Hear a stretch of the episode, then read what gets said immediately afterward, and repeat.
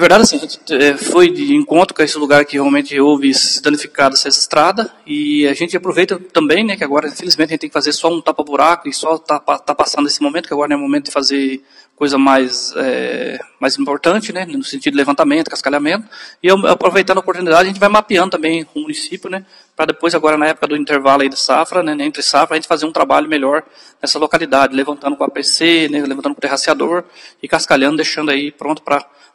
escoar a nossa produção. Sabemos que o nosso município é o segundo maior produtor de grão e realmente temos que dar estrutura para realmente os produtores aqui produzir. Temos aí que agradecer a parceria que nós temos com o sindicato dos produtores, com os produtores rurais, que aqui nós trabalhamos muito na parceria. Então, por isso que nós temos hoje, talvez, para dizer para vocês, um dos melhores estados do estado do Mato Grosso, e fica muito feliz por isso. Então, nós temos que manter esse, esse, esse padrão de qualidade, mas nesse momento agora nós passamos para essa diversidade. Essa diversidade queremos que a população entenda também, que muitas vezes é melhor você dar um passo atrás para você poder dar dois, três passos para frente depois.